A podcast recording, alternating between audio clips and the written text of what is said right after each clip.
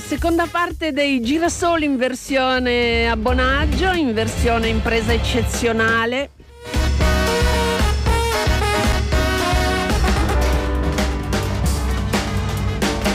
Allora, come vi avevo detto,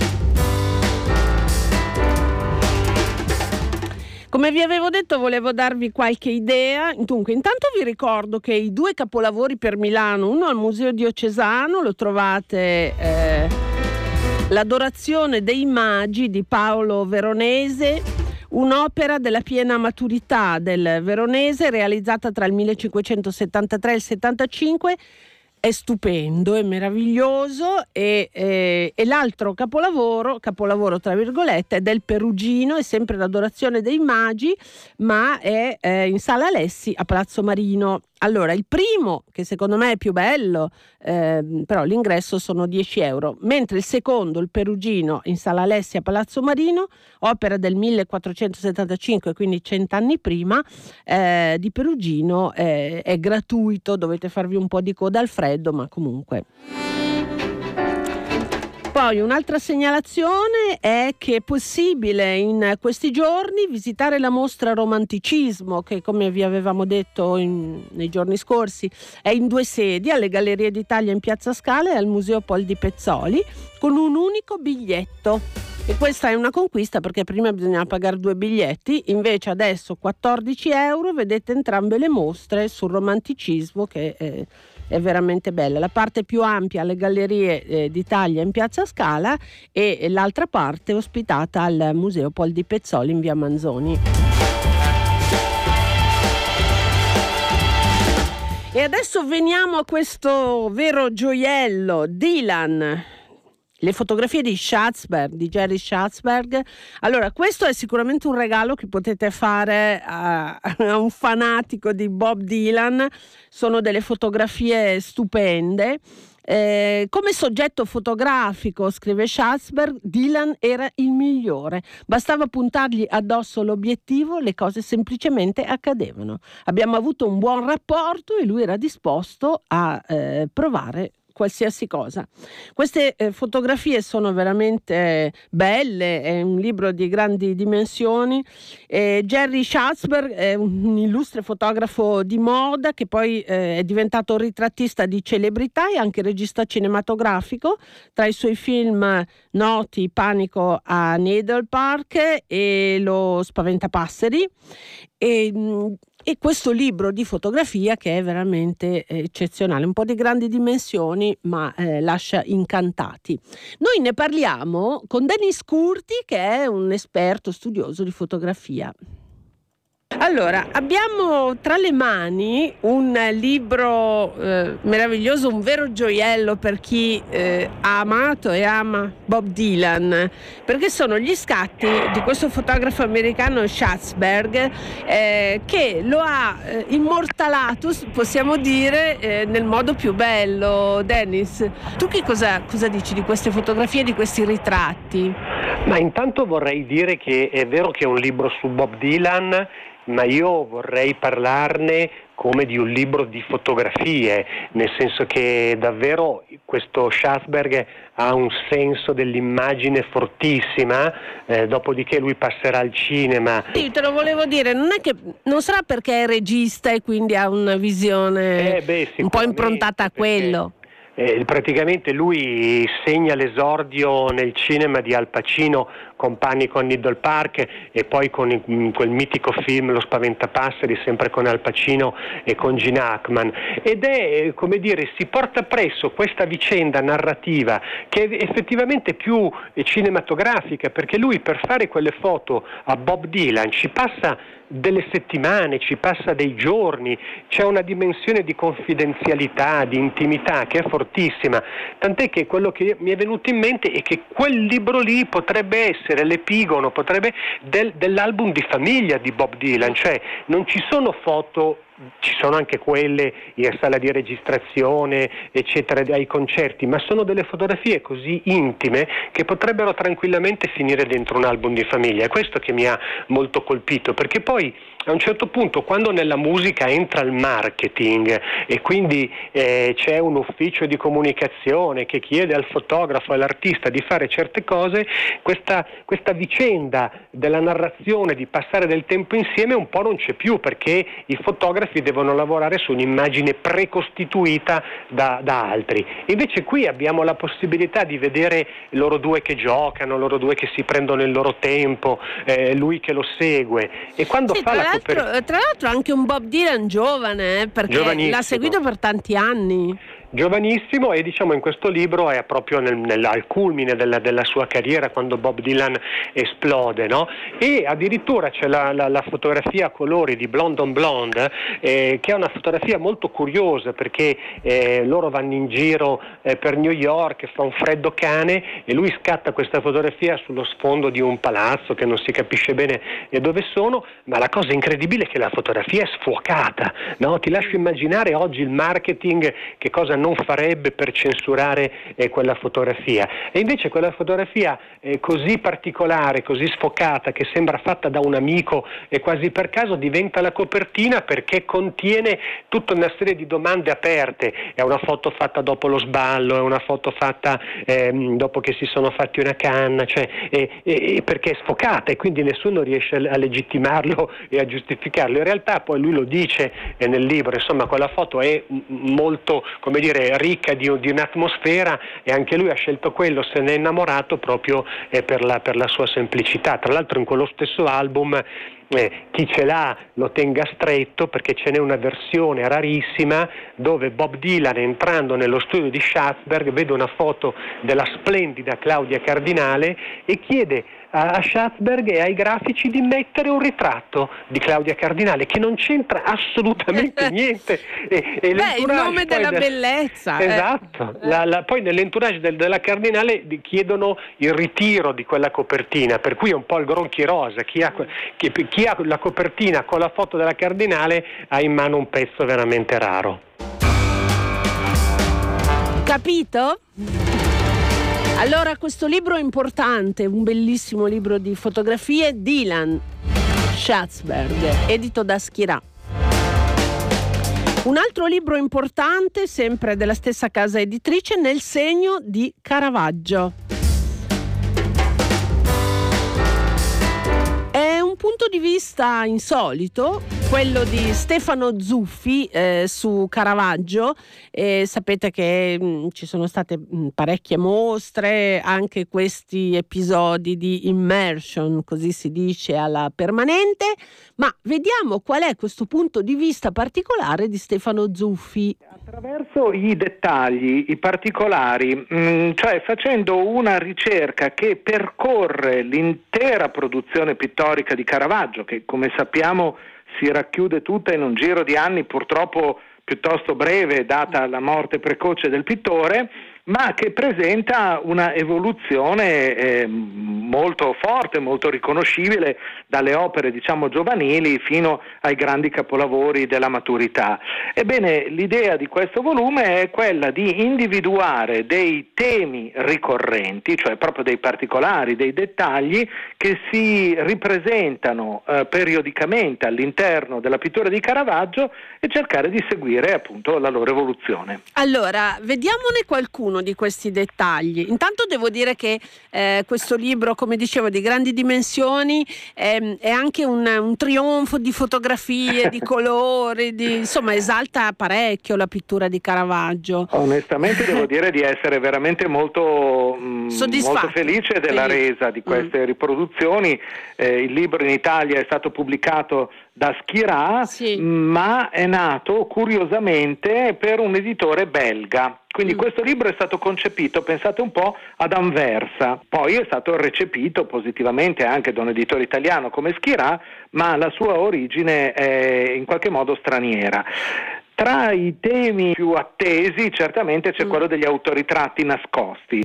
Noi non possediamo nessun autoritratto autonomo di Caravaggio. Sì, lo, lo vediamo in qualche volto. dipinto, infatti. Sì, mm. per esempio nel Martirio di San Matteo eh, Caravaggio si rappresenta come un testimone di un omicidio, oppure eh, nel Davide con la testa di Golia si rappresenta come appunto Davide, eh, Golia, pardon, questo grande gigante sfregiato e decapitato. E poi ancora in altre opere, per esempio nella cattura di Cristo o nel martirio di Sant'Orsola, il volto di Caravaggio fanno, fa capolino in mezzo agli astanti. È come se Caravaggio volesse mh, mm, eh, sottolineare la sua personale partecipazione, anche fisica, alla scena che si sta svolgendo. Un altro, un altro tema molto caratteristico è quello delle lame, lame di coltelli, di spade oppure acciai di armature che luccicano nella penombra. E questo è un, un, tema in qualche modo autobiografico perché sappiamo tutti che Caravaggio era un personaggio piuttosto incline alla violenza, eh, secondo le cronache dell'epoca girava sempre armato e quindi questa presenza di eh, spade, di daghe, di pugnali, di coltelli eh, o di mh, elementi diciamo di arma- mm. parti di armature nella sua pittura eh, è veramente molto abbondante ma eh, fa parte insomma della vita del pittore. Sì, fa parte un po' del suo carattere perché anche questo suo ritrarre Madonne usando come modelle delle prostitute esatto. piuttosto che gente che forse incontrava nelle taverne, nelle osterie, ma questa è anche stata la sua grandezza in fondo, la sua rivoluzione. Infatti, Mm. Infatti c'è un capitolo che spero sia piuttosto eh, curioso anche per i lettori che rappresenta chi, chi, erano le persone che Caravaggio usava come modelli nei suoi dipinti e eh, osservando ancora una volta la produzione di Caravaggio, soprattutto la produzione dei primi anni romani, noi ci accorgiamo che ci sono dei volti che diventano familiari perché Caravaggio li eh, ripresenta in varie situazioni, in varie circostanze e mm, in alcuni casi si tratta proprio di prostitute, prostitute a cui lui dava un mm. piccolo compenso perché posassero per lui e che quindi noi ritroviamo nei panni di sante o di madonne. Di madonne. Meraviglioso Caravaggio. Allora, questo libro importante è intitolato Nel segno di Caravaggio. Abbiamo sentito l'autore Stefano Zuffi, storico dell'arte, che si è sempre occupato del periodo tra Rinascimento e Barocco, autore di tante pubblicazioni, e il libro è edito da Schirà.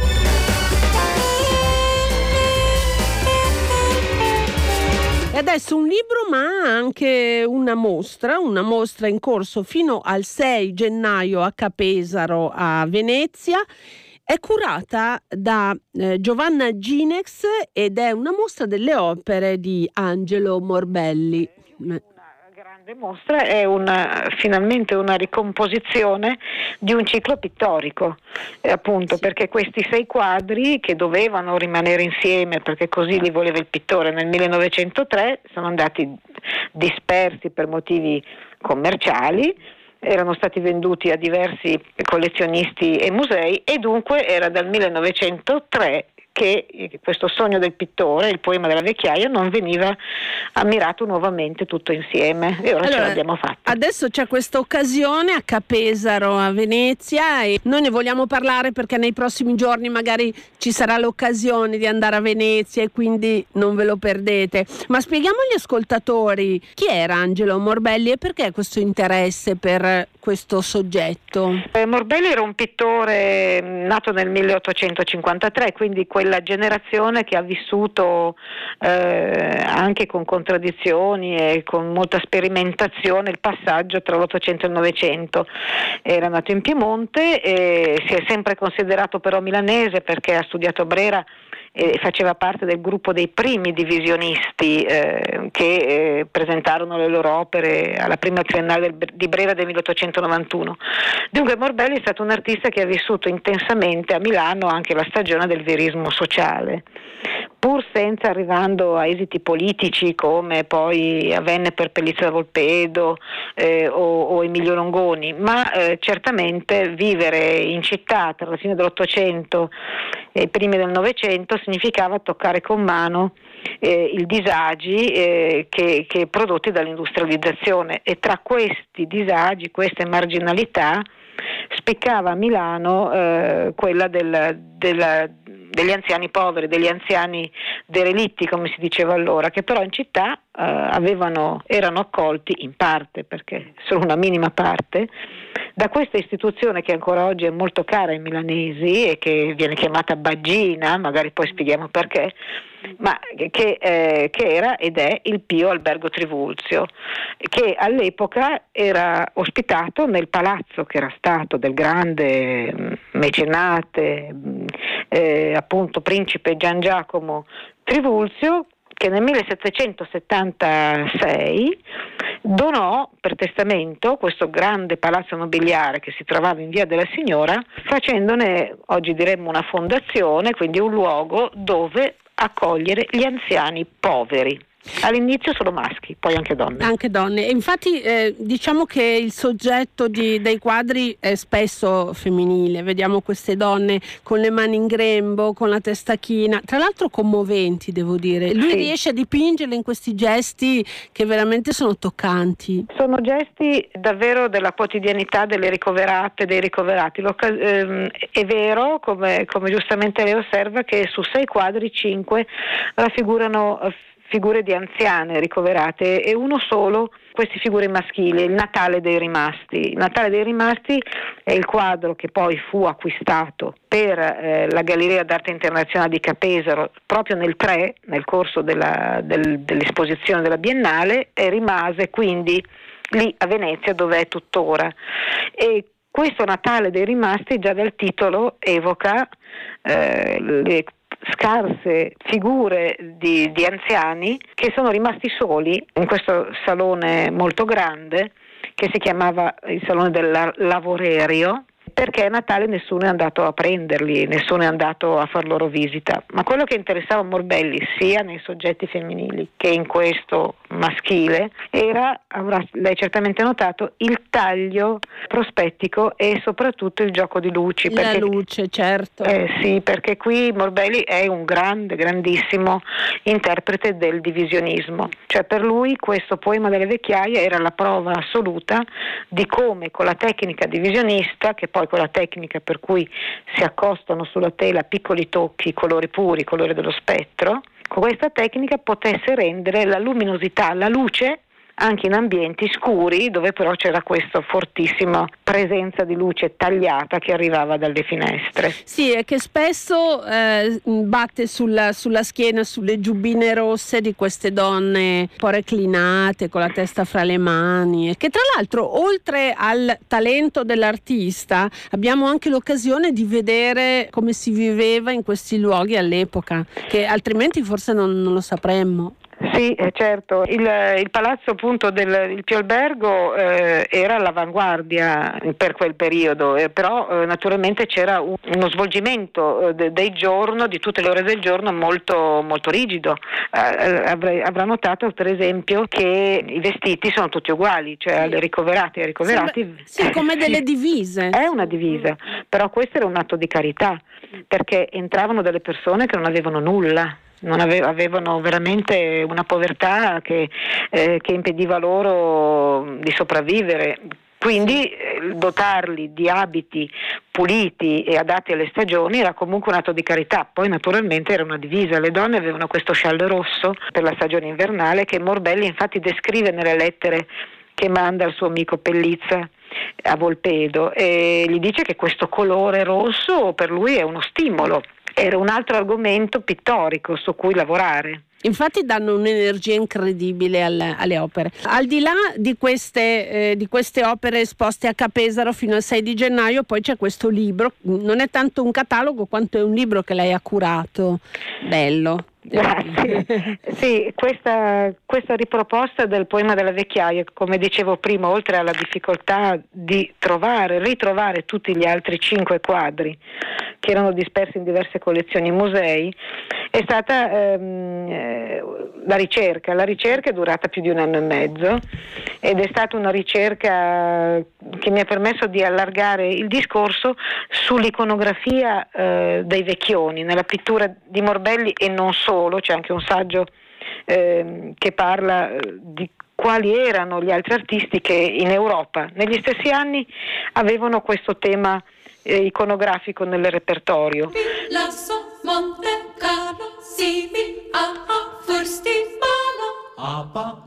Angelo Morbelli, il poema della vecchiaia. Abbiamo sentito la storica dell'arte Giovanna Ginex, che ha curato anche il libro di cui ci stava parlando. A Venezia, Capesaro, alla Galleria Internazionale d'Arte Moderna fino al 6 di gennaio.